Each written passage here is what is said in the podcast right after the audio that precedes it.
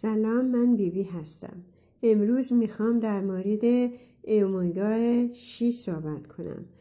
اگر آدم در بدنش اومگای 3 کمتر از اومگای 6 باشه بالانس بدنش به هم می‌خوره.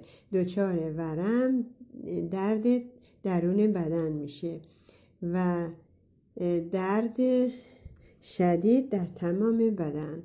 اومگا 6 در روغن ذرت روغن آفتابگردان در روغن سویا روغن خرمای زینتی و گوشت هایی که از حیواناتی که علف نخوردن و همچنین کره گیاهی مارگارین روغن آفتابگردان و روغن ذرت.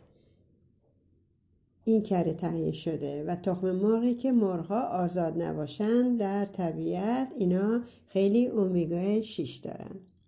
تخمه آفتابگردان و تخمه کدو و تخمه کنجد هم مقداری اومیگا 6 دارن.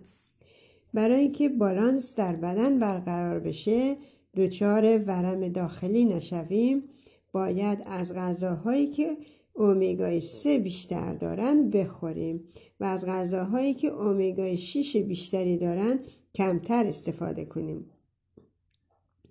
اومیگای 3 بسیار برای مغز و حافظه مهم است و همچنین برای تمام اعضای بدن. آگاهانه غذا بخورید.